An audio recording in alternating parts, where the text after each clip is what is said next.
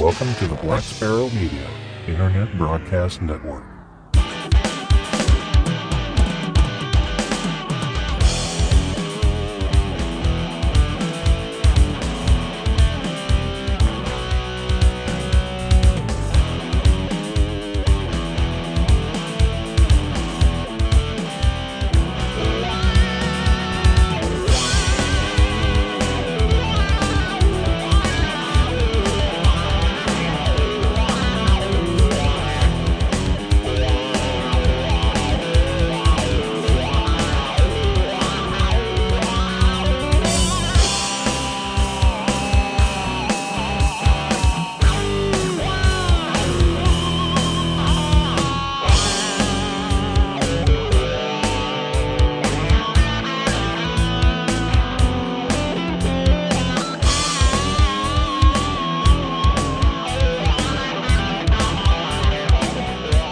Well, hello, everybody, and welcome back. It's Badger time.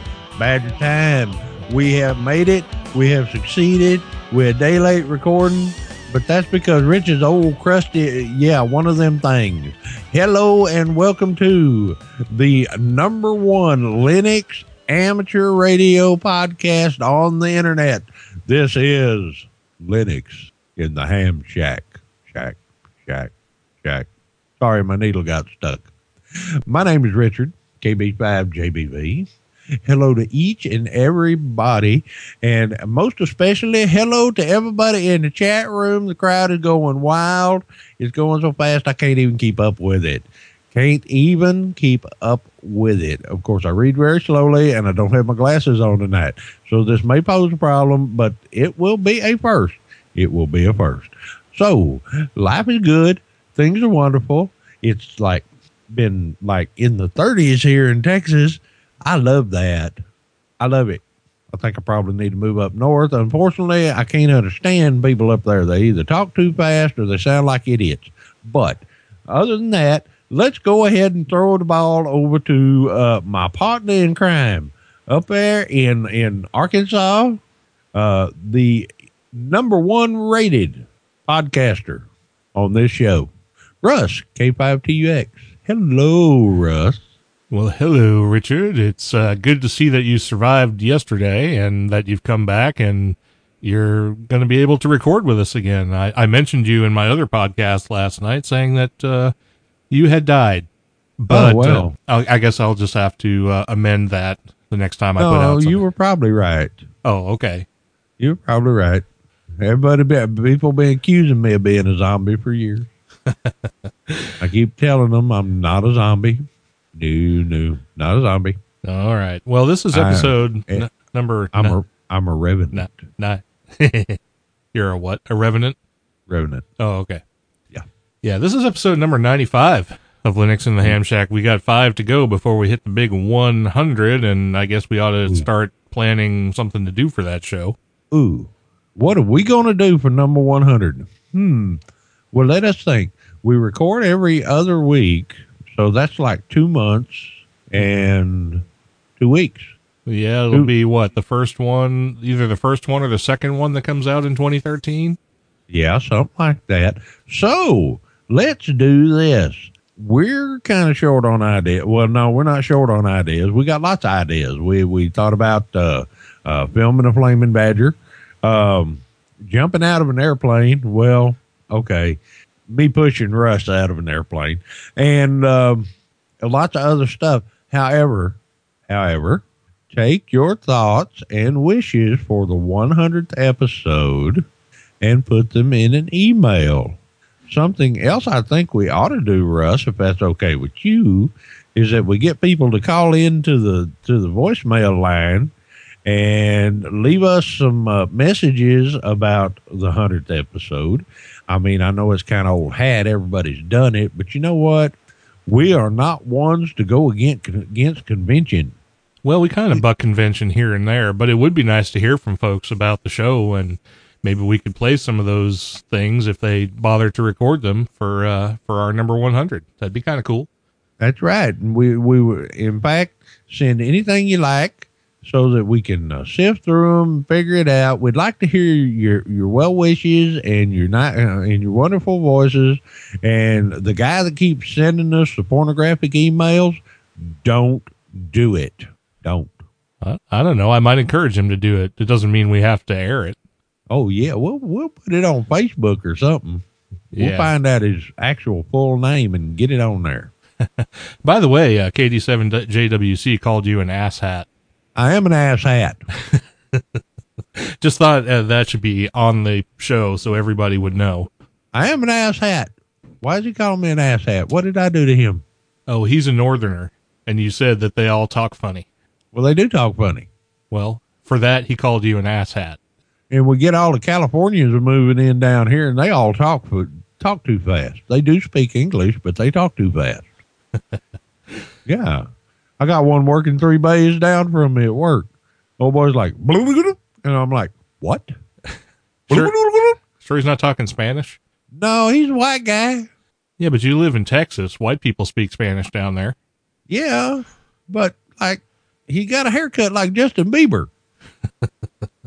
Actually, quite honestly, the day they said that to me, I'm like, what? Because it looks nothing like Justin Bieber. It looks more like Johnny Resnick. Johnny Resnick? Who the hell is that? From the Goo Goo Dolls. Oh, the Goo Goo Dolls. Right. No, I gotcha. Yeah. So he's got that kind of emo thing going on. Yeah. And I'm kind of concerned because every time I give him a hard time about flirting with gals, he says, which is friend. Caught him laying down, taking a nap on top of a motor today. Y'all think I'm joking, but he was really laying down on top of a motor. No, I believe you, but that would just tell me what my level of commitment would be at the same job. Well, he was changing out spark plugs of all things. And I'm like, dude, was it a transverse mounted engine? 'Cause I've changed the spark plugs in a transverse mounted V6 and it's a pain in the ass. I think he was just taking a nap. Well, that's probably true. Maybe we should get on with the show. What do you think? No, that'd be too easy. Well, it would be. So let's do it. Anyway, send all your well wishes, emails, voicemails, record something, send it in. I know Tim will record something and send it in because Tim is good about that kind of stuff. Tim is my oldest fan, my oldest continuous fan, Tim, KI6BGE. He is the one that has stuck with me through thick, thin, fat, anorexic, nervous breakdowns, everything. He's been with me. Tim Sutton, KI6BGE out in California. Everybody tip your hat to Tim. And a happy, happy badger to everybody out there. Better than being on the other end of the country because they all washed out and moldy. Before we get on with this, I'd like to have KD7JWC repost the image paste bin link he had before, because I think everybody should have this on their wall. What a prick has it? What's that? What a prick has it? Oh, I will. Googledy bobbledy boop. Yeah. Paste the stuff again. Yeah. Put it up again. We'll read it out on the show because everyone should have this on their wall. Dingle bobbit. Well, before Richard takes us down another rabbit hole, let me read Yankee this thing. People. New Hampshire is now wet Hampshire. Hey. All right. I didn't say anything bad. Well, it sounded bad. I'm going to go ahead and do the show. I guess you sit over there and decide whether you want to participate. Okay. Bibbly bobbly boop. We got an email a little while back from Kevin O'Brien, who is the publicity director for the Ohio Linux Fest. And he wanted folks to announce on their shows, if they would be so kind, this that I'm about to say. Ohio Linux Fest is looking for someone to step up and take on the role of volunteer coordinator. No previous experience is required. This could be a great opportunity for someone who would like to be involved with a major event and help give back to the open source community. If anyone is interested, please reply to news@ohiolinux.org. So if you're interested in that opportunity to participate in the open source community, go ahead and email news@ohiolinux.org, Kevin O'Brien and the Ohio Linux Fest team, I'm sure, will be very happy for your participation. I'm sure you have something to say about that. Yes, I know some of you guys are in Ohio. I know that Scott is in Ohio, and I know that Bill is in Ohio, and you know who you are. You guys, you know, y'all could like hop on this, hop on it. It's like kind of amateur radio thing, and we'll get the word out. Before you know, you'll be able to type your call sign in the search engine and have 7,000 results. I used to be like that. Then I got lazy, but that's okay. Yeah, y'all get with them. They probably need some help up there. I mean, Ohio Linux Fest, I understand, is becoming most a premium. Oh, Lord, I just took the dumb. A very exciting experience and a very high-end kind of Linux thing. So jump on in there. Don't be afraid. The worst thing you can do is it not work out. And look at it this way. You'll never get a pay cut. Absolutely. Never. Yeah, that's right. And KD7JWC did repaste that link, and it's imagebin.org/235905. And I guarantee you, everybody who goes to that website and sees that particular lolcat, and it is a lolcat, just I'm warning you now. I got the dome. That's right. But I feel like that pretty much once a week or more. So, and I'm an asshat. Yep. I can't brain today. I has the dumb. So, with that, an asshat. Well, you be the asshat. I'll just have the dumb. Oh, excuse me. I'll has the dumb. So anyway, Russ is trying to do the freaking show, and I'm doing my best to knock him off his game. I know, and the worst thing about that is that he said he has to get up early in the morning, and he wanted to whip this thing out, and he's doing his best to derail us at every turn. Yep, that's my job.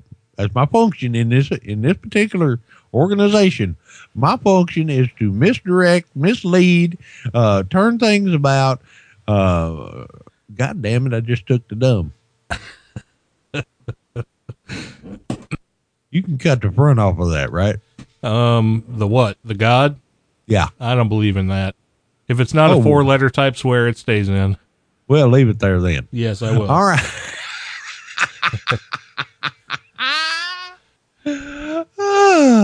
That's one of my favorite things about like TV shows where they air things that are, you know, that have to be censored. It's when somebody says God damn, they edit the word God. That to me is like my favorite application of censorship. Well, you know, even better, there's some channel. I can't remember what it was. We was watching one channel and watching a movie, and I know what the dialogue is. I've got it on a DVD somewhere, and I'm sitting there and I'm watching it, and everything except that doesn't get edited. Well, right. Yeah. I know what you're talking about. I don't know. It's probably because it could. Well, I take it back. It's still the 7 words, even though they've slacked up some on it. And I don't. I say one of them a lot, and Russ gets mad. Yeah, because I have to badger you all the time. Yes. Okay, well, I just took a look at the December issue of QST, and there was a couple of things that back to the show. Yeah, I know. Meanwhile, back at the program. I took a look at the QST for 2012 or for December 2012. He's lost. That's right. I lost my. Well, see what happens. Anyway, there was a couple of things I wanted to point out, and I was going through there, and I got to page 45 of the magazine, and what do I see but an article on vertical versus horizontal antennas? And if I'm not terribly mistaken, we discussed this topic a couple episodes ago. Did we? Yeah, I believe we had pretty much an entire episode about horizontal versus vertical. Wow, must have been sober that night. You're sober every time you record. Shh, don't tell everybody. Oh, I'm sorry. I didn't mean to let that slip out. I've got to have an excuse. AE5CP in the chat room is asking if the December issue has the field day results, and yes, it does, as a matter of fact. Who won? I don't know because I didn't read them. Oh. Okay, so on page 45 of the December QST, there's a discussion of horizontal versus vertical, which is a discussion we had about a month ago. And then imagine this: a few pages later in the magazine, there's an article on the UDR 56K from Universal Digital Radio, and we just had an interview with that guy from Western Digital Radio. So I'm wondering if QST just sue the ARRL. Well, I don't know about that, but I'm just wondering if they're listening to the show and doing their magazine based on what we talk about. They're copying our show. Yeah, I think they are. They'd sue us. That's why the NTS guide I was writing hadn't come out yet. I'm afraid they're going to sue me. It's on the computer. It's ready to go. I'm just afraid if it gets out. So if I put it out for what I was going to put it out for, where's our money? Yeah, exactly. Because that's all they ever think about. Oh, I shouldn't say that. No, I can say that. I'm not an assistant section manager anymore. Oh, yeah. Let's not discuss. I heard, I've been listening to some of the back episodes of the Mintcast, and they had an episode where they were talking about whether or not Linus Torvalds should be allowed to say things, you know, bad things about people. And they were saying, you know, he's like the leader of the open source community. He's the figurehead that represents open source, and he shouldn't be allowed to make disparaging comments about people because, you know, he's famous and all. And I got to say, that is complete badger, because he really should be able to say whatever he wants. Well, here's the way I feel about it. It's his damn colonel. Exactly. And he can take that bad boy and go home with it. I agree 100%. Pack it up and go. That's right. You know, screw that guy over at the GNU. Let the man talk. He can't be as bad as some of the crap comes out of some of the other places. Yeah, exactly. Sorry, I swallowed a bug. Right. Well, so, go ahead. Meanwhile, back at the ranch. That's right. Yes, back at the program. A little further on in the December QST, there's an article that we didn't talk about, so I guess maybe they actually are doing their own thing. They talk about some proposed FCC rule changes, and if you want to read all about them, you can. There's a link to the FCC's proposals, and of course, there's a much more in-depth discussion in the QST magazine. But some of the rules that they're proposing are kind of interesting. The first one being that they're thinking about reducing the license expiration grace period from 2 years to 6 months. Garbage. Yeah, well, this is that grace period for when you, you know, sort of accidentally let your license lapse. You're only going to have 6 months to renew it without retesting, as opposed to 2 years. Of course, this is a proposed change. This is not an actual change. They are also considering reducing the wait time for silent key calls from 2 years to 6 months, which I suspect most hams will like, as opposed to not like. Yes, no. I'm sorry, I was distracted. There was a butterfly. Oh, look, a kitty. Yeah. Okay, so anyway, I think most people will be for that one. Well, tell you the truth, how far down are you? Are you down to VEs yet? I am not down to VEs yet. Okay, here we go. Reduction of license expiration grace period from 2 years to 6 months. I feel it's garbage because, you know, a lot of people, they forget. And, you know, it's easy enough to be off the air for 6 months without even thinking about it. And you go back and your license isn't any good anymore. And you get arrested, and then you have to spend time eating lunch with Obama and all that bad stuff. Now, reduction of vanity call waiting period from 2 years to 6 months. I'm not sure there was a waiting period. You fill out the paperwork, you send it in. If the call's available, you get it. I think that may have something to do with the license expiration thing. And the fact of the matter is, once again, you got people out there holding licenses that should be able to hang on to them, and dropping the grace period down, that just doesn't make a lot of sense. So reduction of VEs, go. Well, that's not actually true, because there is a hold on silent key calls. You have to wait 2 years before they become available. And yeah, but that would be part of the grace period. Right, and that's what I'm saying. They're talking about reducing that down to 6 months, because there was a story not long ago where one guy applied a day early for a call sign that was going to be coming available after 2 years, and he didn't get it because he applied at 1 year, 364 days. Anyway, well, so, why? Yeah. Whiny. Big whiny ass ham butthole. Ass hat. Wang, wang, wang. Pick another set of numbers. It don't matter. Doggone it. Anybody in their right mind has at least 10 vanity calls in their head waiting to be acquired if they decide to go that direction. You know, I don't ever expect to get one, but if I do, I've already got 6 of them. I know what 6 of them are. I think you're more prepared than the average ham. Well, I don't know. Sometimes I feel less prepared. In fact, I'm ill prepared for most things. And I don't know how the hell that squirrel got in here. So another considered rule change is the reduction of VEs at testing centers at tests from 3 to 2. And, I don't see any particular problem with that either way. It doesn't seem like it's generally that difficult to find 3 VEs in a particular area, but, whatever, I guess. Well, it doesn't matter because whether it's 3, 2, 15, 85, it really don't matter because the ones that are going to sell licenses are going to sell licenses, and the ones that aren't going to sell licenses are going to do it the right way.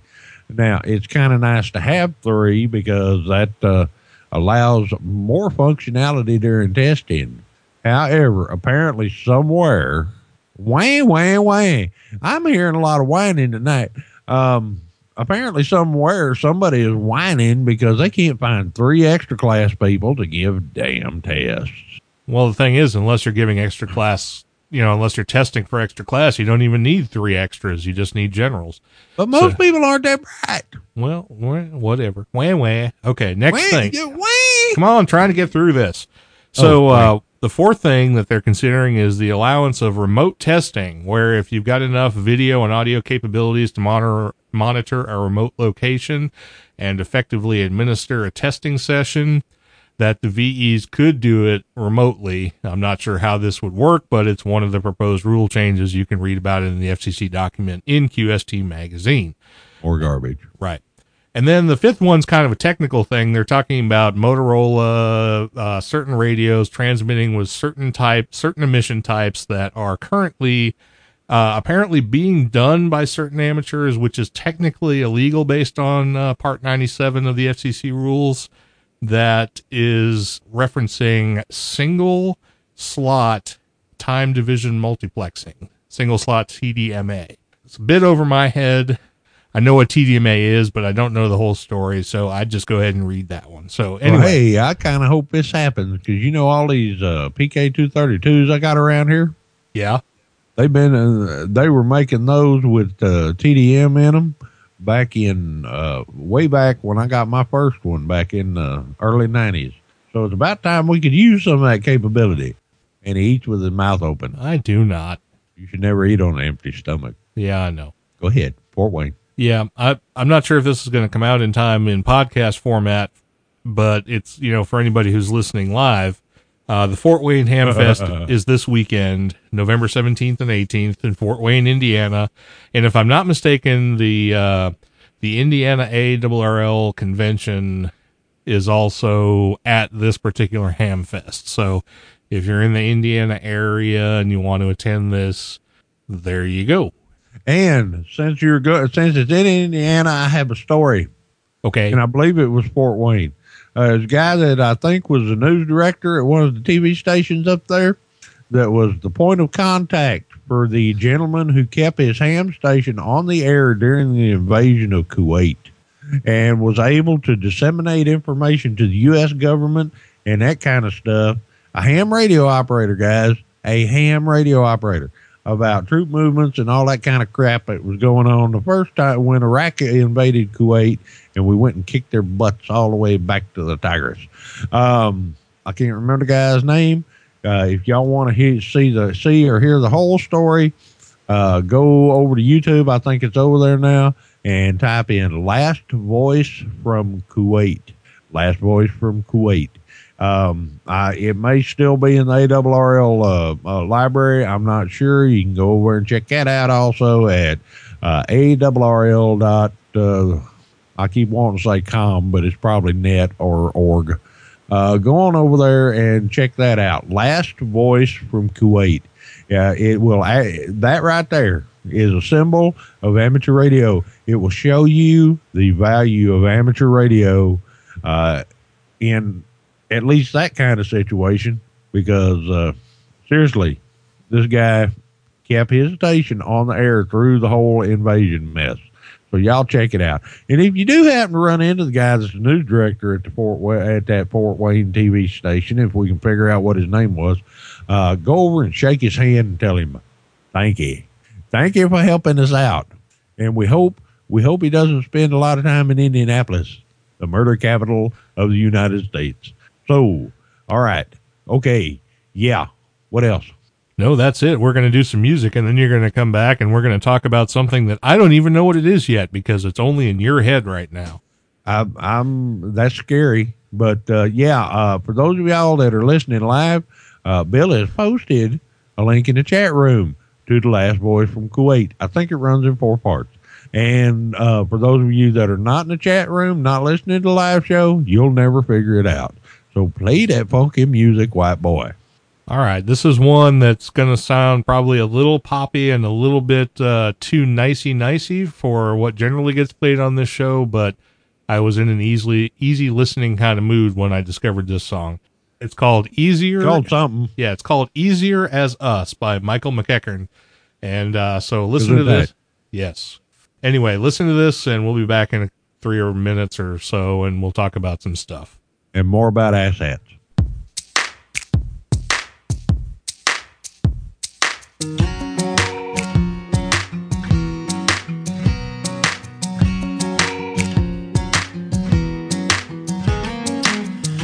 Get my mind away from thoughts of you.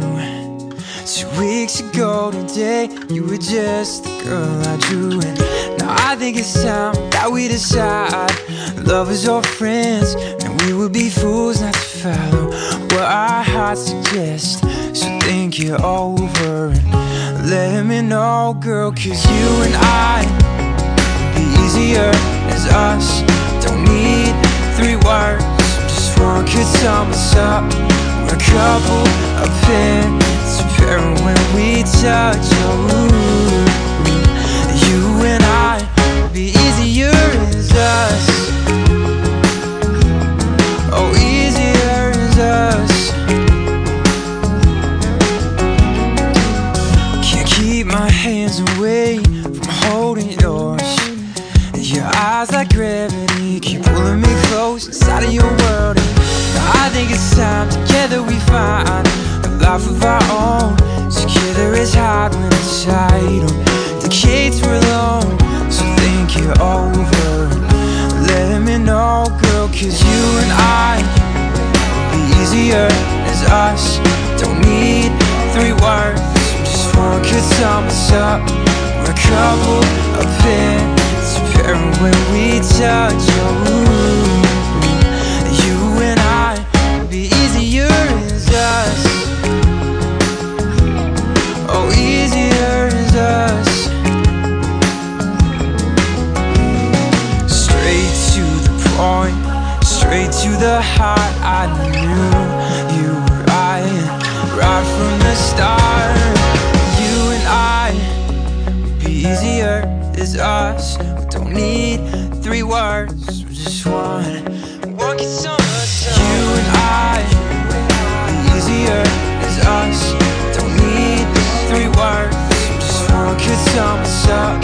We're a couple of pins. It's apparent when we touch. Ooh, you and I would be easier as us. Oh, easier as us.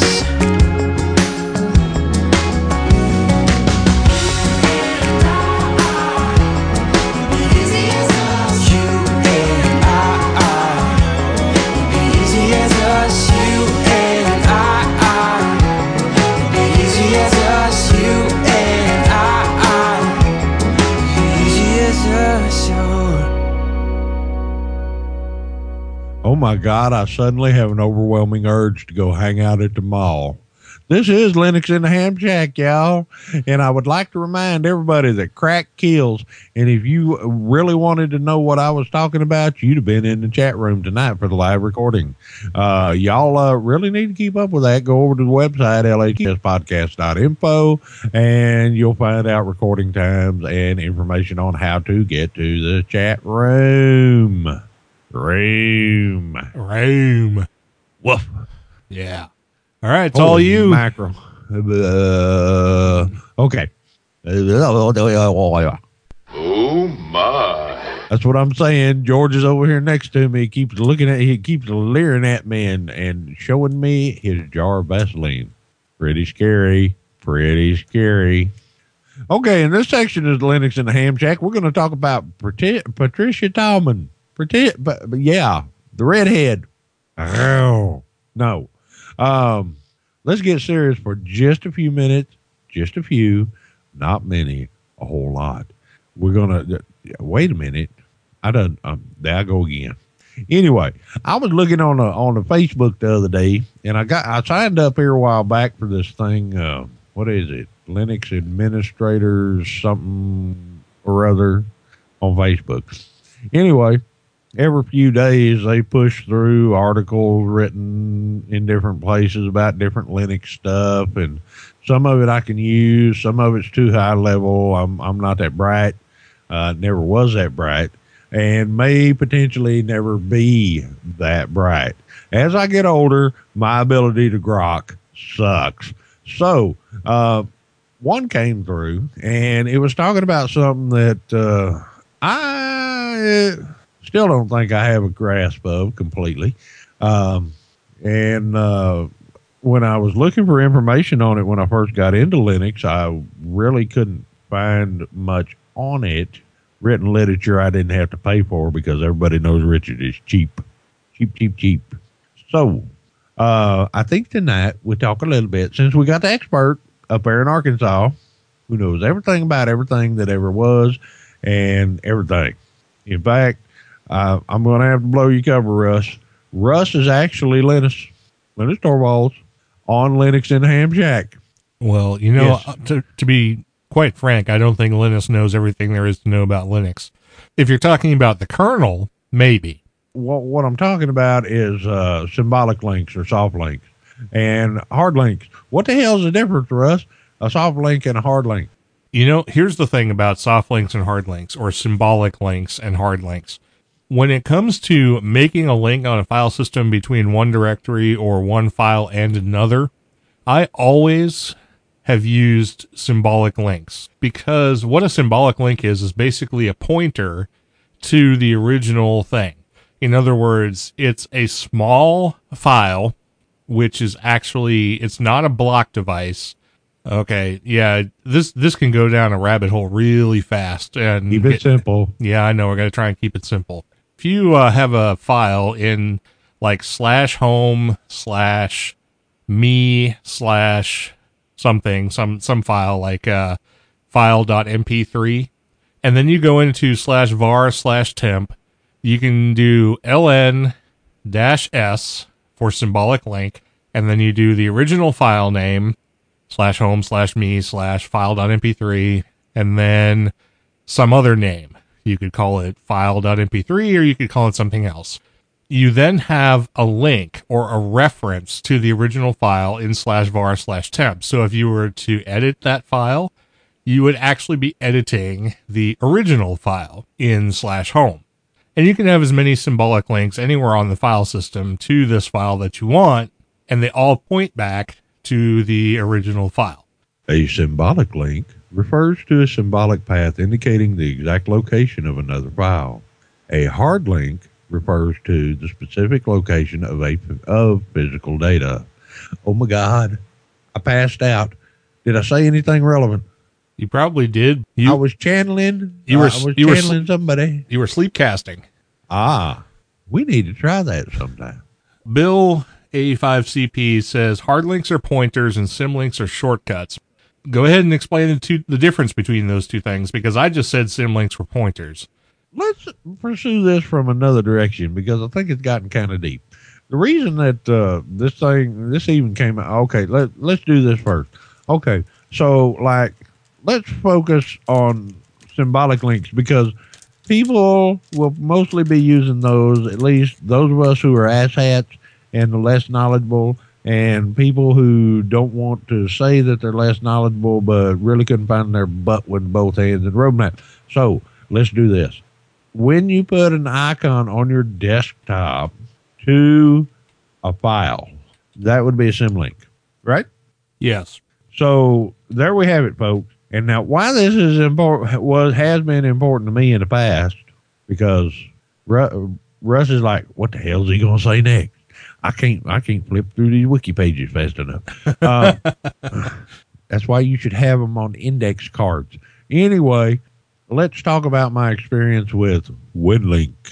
When you set up the Linux version of WinLink, you go down through there and you get things kindly set up, and there's some files you have to configure and stuff like that. And then you have to link these files to a different location so that the WinLink can find it. Okay. So it's like if you go into, say, a directory in your home directory and you click on this symlink or soft link, it will open up the file. Or if you, I'm losing my mind. Say you open gedit or nano and you open the file using the symlink, then it will open the file in its actual location and let you work on it. Ted, stop laughing at me. Ted is laughing. I can hear him. Oh, good God. Anyway, so this is kind of how it works. So who and when and the lady, and I don't know. Anyway, so this is something you may run across. You may run across it. You may have to do it. If you're going to set up WinLink, some of the other stuff out there for amateur radio, that kind of stuff. So now we've done all that. Russ has had a chance to compose himself. So Russ, if we wanted to make a soft link, how would we do that? All right. Let me see if I dozed off, y'all. No, I'm going to see if I can concatenate all this information into something useful. Blah, blah, blah. We've been getting like my thoughts on the way this works. We've been getting your thoughts on the way this works. There's like 5 people in the chat room trying to explain the difference. And the outcome of the entire show is that nobody knows what the hell they're doing when it comes to linking crap. Okay. Well, here's how I'm going to try and here's how I now understand it based on all the information I just hot links. Hot links? Hot links. Can we go to Ulysses? I'd like to get some hot links. Yeah, I've been thinking about it. Yeah, I know. It sounds good. Anyway, so here's what it is. A symbolic link is the equivalent of a shortcut. In other words, you have something that is referencing the original location of a file, just the name of that file. In other words, if you were to open that shortcut, you are actually opening the original file. You are opening not what the shortcut is, but the actual file that the shortcut is pointing to. If you do that, one of the advantages of symbolic linking is that it allows you to cross a physical partition boundary. You can symbolic link a directory, you can symbolically link a file, and you can do that across file systems. A hard link is an actual reference to the on-disk inode. In other words, it shows up as a file on the disk, but what that actually is a copy of the inode of the original file. It doesn't take up all of the same space as the original file, but it shows up as if it does because it is a physical reference to the on-disk data. And because of that, it is limited, and this I am getting from Ted, is that it is limited to files that are on the same file system. It's a reference to the original inode, not a shortcut to the original file name. And because of that, you can't do it across partition boundaries. You know, I'm sure there's a reason why you might use a hard link as opposed to a soft link, but in every practical application I've ever done this, I've always used the soft link.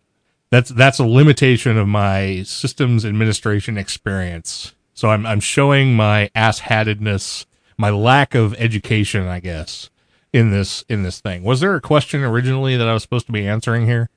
Actually, y'all, the short and simple is that a symbolic link is a freaking shortcut. Yeah, exactly right. However, if we wanted to make one of those, we were like out in the real Linux and not playing around in the GUI and stuff. How would we go about doing that? Well, from a command line perspective, you use the same command. You use ln. That's the command for link. Yeah, ln. And so what you do is if you want to make a soft link, you do ln space dash s for symbolic or soft link, the name of the original file, and then the name of the new file or the symbolic link. If you want to make a hard link, you just leave off the dash s. You do ln original file and then linked file. That's the difference between hard and soft linking. I see. Pretty straightforward. So is this like link from Mozaquad or what? From Mozaquad? What the hell are you talking about? Are you brain damaged? Never seen the Mod Squad? Oh, the Mod Squad. I forgot you're a child. No, I've seen the Mod Squad. I think your dentures are coming out. No, they're in the bucket in yonder. Oh, okay. Well, maybe that's the problem. Because they taste like diesel oil. I'm sorry. Was I supposed to give away that information, or have we already adequately announced that you have? I'm sure that those who were regular listeners to Resonant Frequency and even this show noticed a difference when the changeover occurred. And actually, this is a good place for Richard's story time. Richard's story time. Why does his teeth taste like diesel oil? Well, I was in the bay and had the forward power stroker over my head, and I took the drain plug out of it, and apparently didn't have things adjusted properly. And I had 14 tons of diesel oil fall into my pan at the same time. It just so happened some of it rebounded right in my face. For those of you who remember the episode of the original Star Trek that had Frank Gorshin in it, that's what I looked like for about half the day because I couldn't stop long enough to go scrub my face off. And I got that stuff in my eyes and they're still burning and I'm a little bit weepy and all kinds of good stuff. However, in the process, apparently I swallowed some. Ooh, because now my teeth taste like diesel oil. Well, hopefully whatever you clean them up in will take care of that. So there you have it, Richard's story time. I don't care if they know or not. They've seen the pictures. They know I ain't got no hair. Okay. And they probably have seen the pictures and noticed that I don't have one tooth that extends 3 inches further down than the rest anymore. Okay. Well, let me go back. I feel like an asshat. Huh? Do I? No, I do. Oh, well, I didn't mean to make you feel like an asshat, but I do have to go back to the chat room because there has been an important. No, they're not fighting, but they have actually made an important distinction between symbolic and hard linking that actually makes one maybe preferable over the other depending on your application. And I'll see if I can paraphrase what Bill said in a way that makes kind of sense. Basically, when you do a hard link to a file, you are referencing the on-disk inode. In other words, you are referencing the physical data of the original file for every hard link that is created. And when you do that, it means that if you delete the original file, okay, that you made a link of, the hard links will still exist because you have made essentially a link to the original inode. And so in order for that link to still exist, the original data still has to exist. So your hard links will still contain references to the data in the original inode. You have to delete every link to the original data in order to delete that file, which means you have to delete every hard link. If, on the other hand, you have 7 soft links to a file and you delete the original file, then all of those soft links now point to something that no longer exists. If you look at those links and try and edit it, they will point to a file that is no longer on the file system, and you're basically screwed. So those soft links basically are references to nothing. That's an important distinction, and it may be it may speak to why someone would want to use soft links versus hard links. So, I'm so proud of Bill. Yes, Bill, that was so good. Didn't we say at the beginning that Bill was the keeper of all knowledge? That's right. That's right. And he has just proven it. If Bill doesn't know it, it ain't worth knowing. That's right. And we have Ted in here who knows more about computers or has forgotten more about computers than Russ and I have ever known. That's right. So we're outgunned, and next time around, actually episode 101, the show will be changing to the Bill and Ted show, and they're going to be talking about all kinds of stuff, hard links, asshats.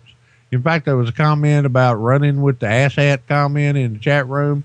What you folks don't understand about asshat is my concept of asshat and the gentleman who referred to its idea of a asshat. Well, down here in Texas, when you're young and wild and free, what we think of as an asshat is more of, I don't know, an ass beard. Okay? La, la, la, la, la. Anyway, so now we've talked all about symbolic links, all about them. Is there anything else that we need to say about symbolic links before we move on? I think we've honestly said more about linking in Unix file systems or POSIX-based file systems than anybody has a right to know. So link a chug a chug. That's right. So why don't we play another song and then do some feedback? What do you think? Chug a link a link a link. A one and a two and a three. Were you expecting something to happen? Oh, well, it worked for Lawrence Welk. I'm sorry, the bubbles have gone away. I see. All right, so I'm going to play some music, and then we're going to do some feedback. This is a song called Wicked by Fresh Body Shop.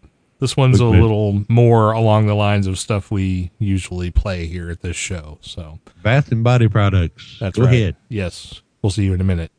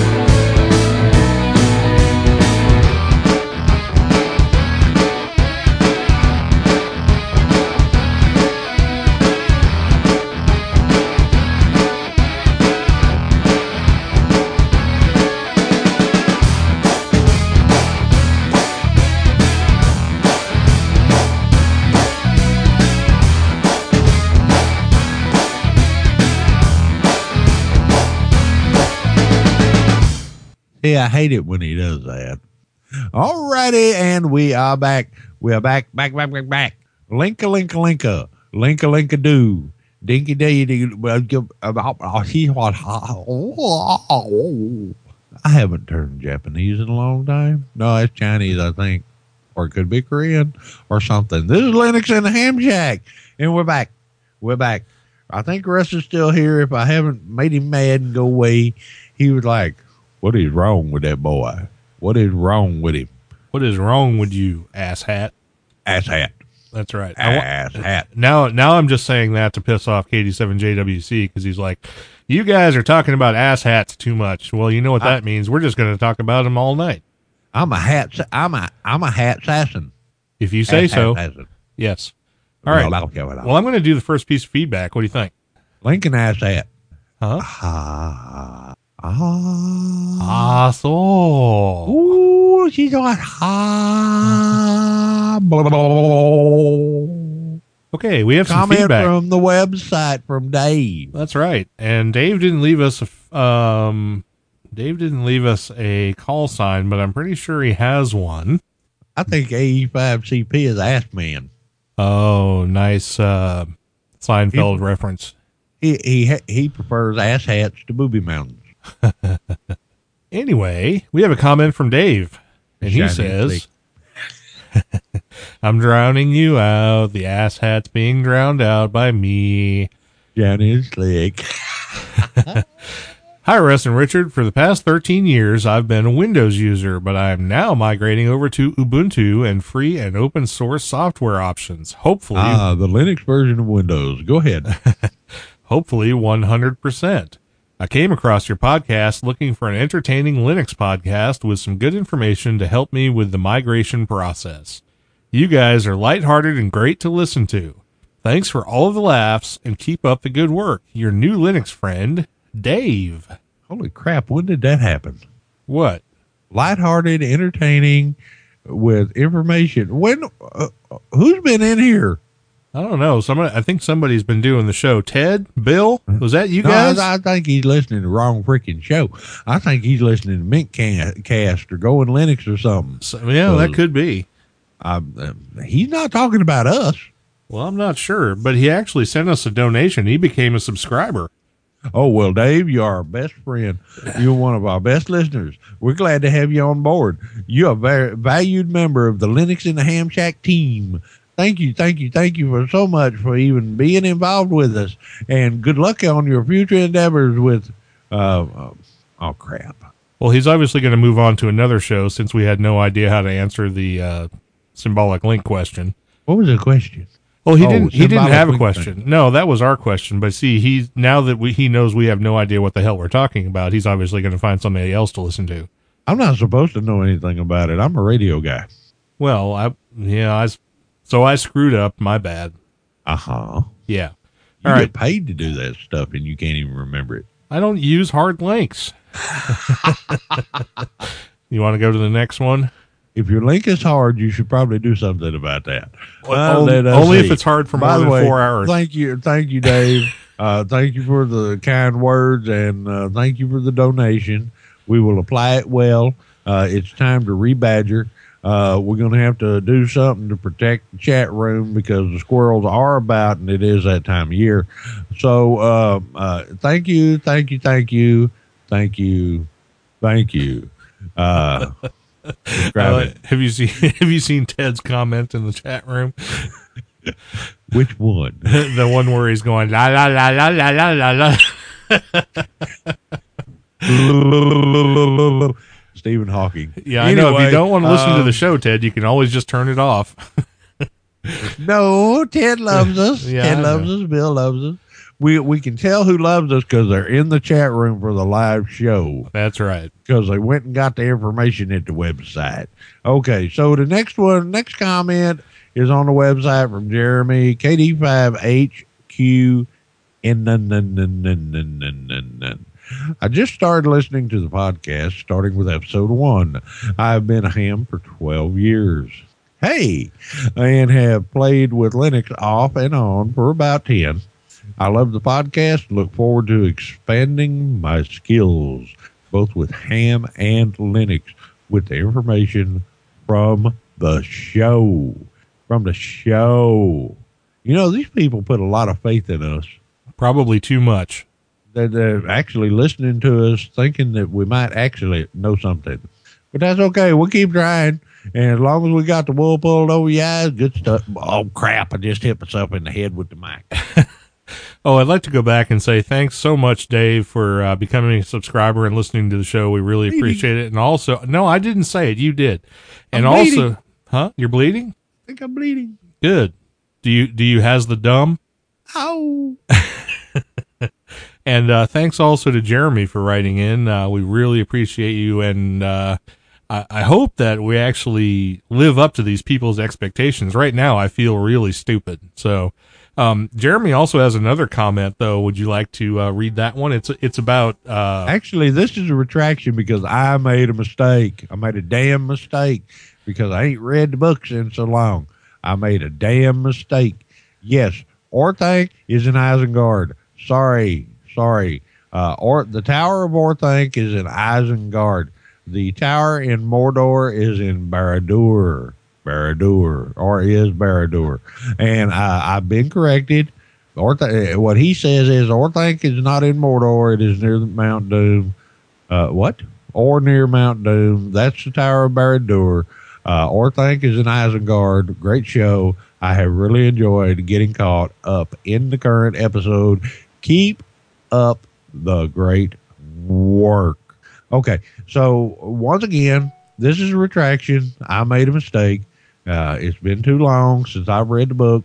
I haven't even put in a DVD in I don't know how long, and I'm bad. It's getting about the time of year I normally watch those, and I will have to refresh.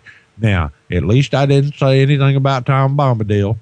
I didn't say anything about the scourging of the Shire or anything like that. So I really, I didn't want to embarrass myself. And if y'all want to know anything about that, you need to actually read the books because Peter Jackson couldn't possibly fit those three books into three films. So thank you very much, Jeremy. You're on top of it. I'm underneath it. I feel like I've been hit by a truck. Well, I think if the only thing we're being corrected on, or one of the few things we're being corrected on, is our knowledge of Tolkien, we're probably doing okay. So not too big a deal there. Well, you ought to see my daughter-in-law's eyes get big when I start telling about the end of the second book. You know, second book ends with Sam Gamgee laying on his back, knocked out because he run into a door.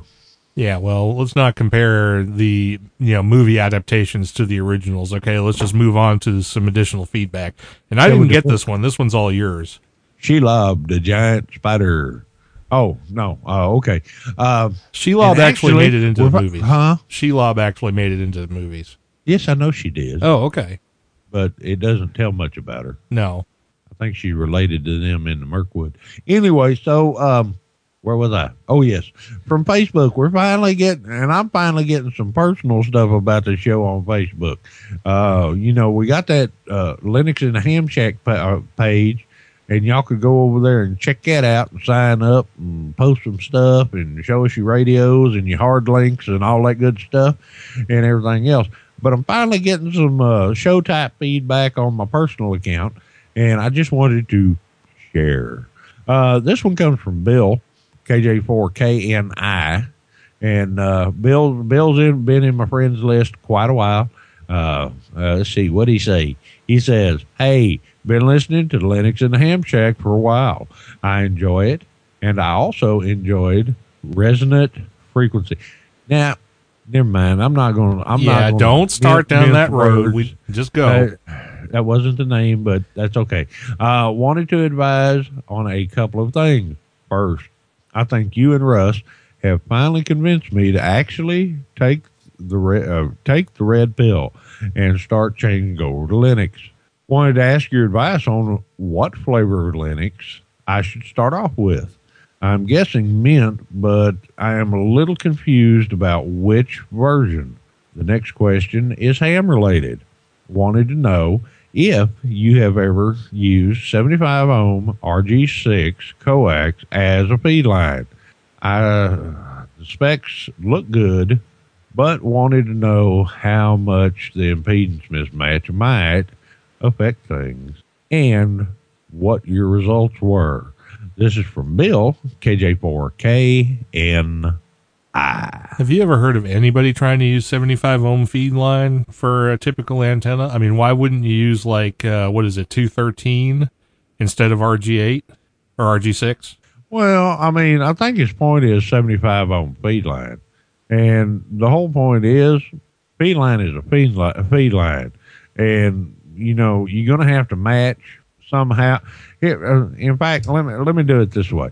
The first delta loop I built was for a band right between 10 meters and 12 meters. And the delta loop required a quarter length matching stub made out of 75 ohm coax, 75 ohm. And this would help match the 100 ohm impedance on the antenna to the 50 ohm impedance on the feed line I was using to run up to it. So, as far as matching is concerned, matching is not going to be, as with any other feed line, loss is going to be your consideration. I can see how RG6 might be a little more efficient because it does have the extra shielding on it. I've never actually tried this. I've thought about trying it, but I've never had the opportunity to give it a shot.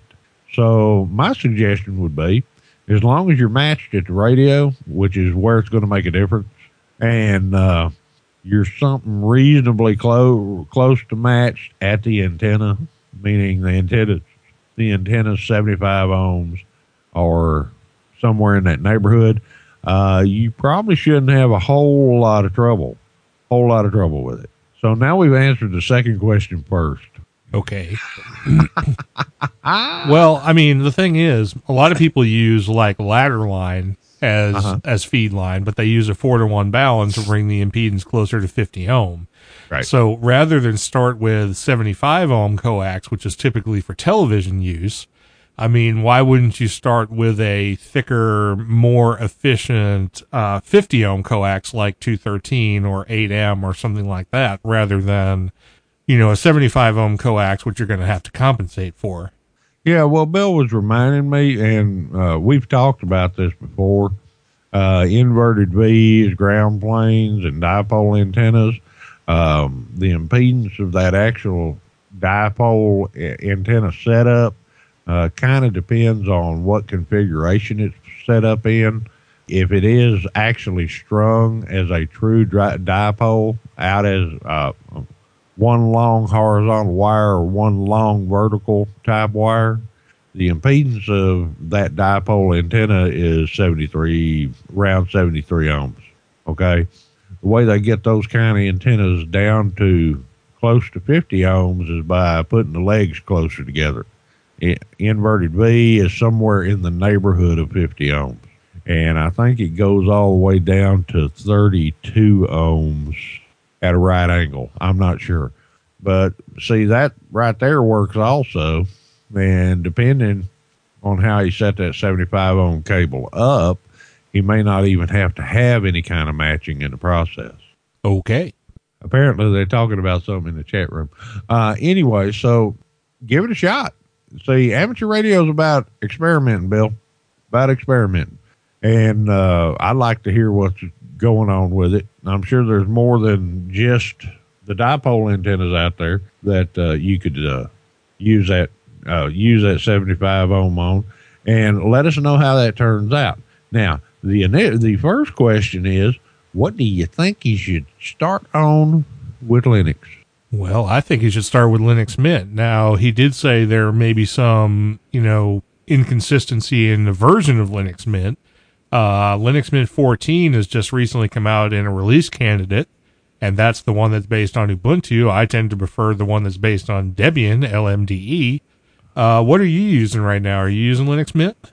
Right now, all of my machines that are running Linux Mint 13, and it has been the least problematic of what I've been messing with as far as Linux Mint in some time. 12 was flaky on my machines, but every machine that's running Linux in this house right now is running Linux Mint 13, which I believe is a long-term release. I'm not sure, but yeah, I get regular updates on it and everything, and occasionally it'll break something, but 2 days later, they send through a fix, and it's good to go once more. I've never lost my email. I've never lost my history on my browser. And those are the two things I use most. So, yeah. And even at that, Linux Mint is going to have pretty much all the goodies you're going to want. You're going to be able to play MP3 files and some of the more proprietary kind of video and that kind of stuff with it. So, yeah, that's what I'd pick at this point. There's always time to experiment and learn more about it later and get into the more esoteric type distributions. But good starter kit is Linux Mint. Well, I agree 100%. I think we tend to recommend Linux Mint because it gives you a very robust out-of-the-box experience. All the codecs are installed. The installation process is easy. So just pick, whatever version of Linux Mint you want to run, and it'll probably work on your machine, and you'll probably be up and running in a matter of a half hour or less. So I think that's the way to go. And there you have it. So, Bill, there you have it. Two non-answers. We specialize in non-answers at Linux in the Ham Shack, because if we can give you a non-answer and make you think we know what we're talking about, then you will send money. Lots of money. Money. He'll stop me in a minute. Money.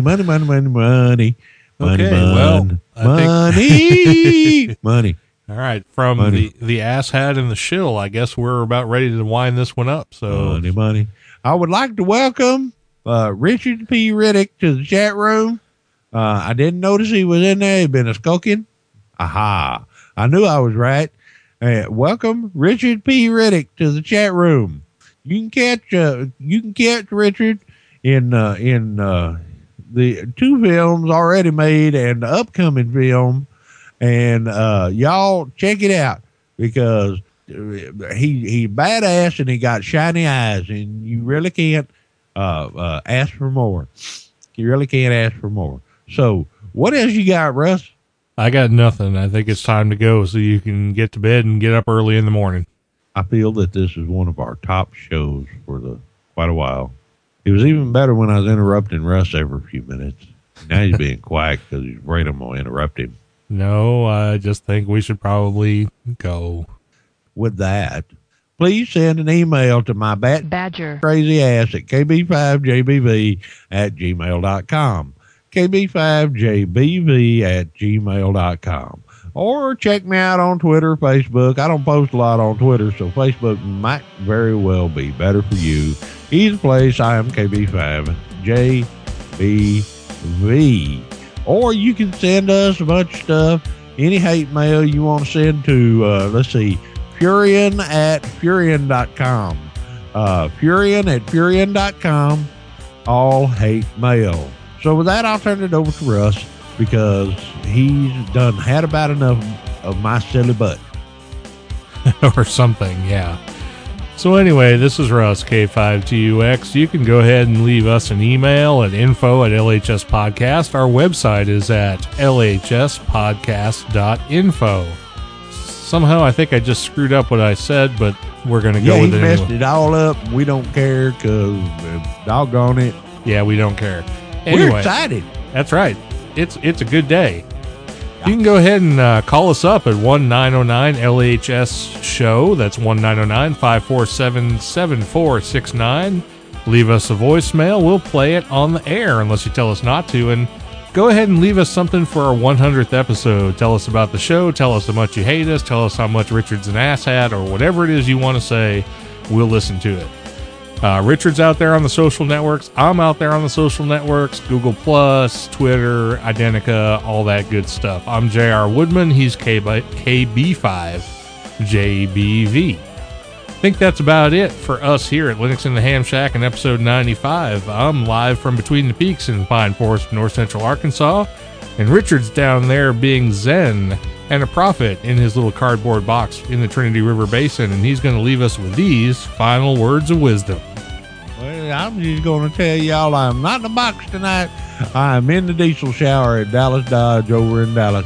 So y'all come back and see us next time.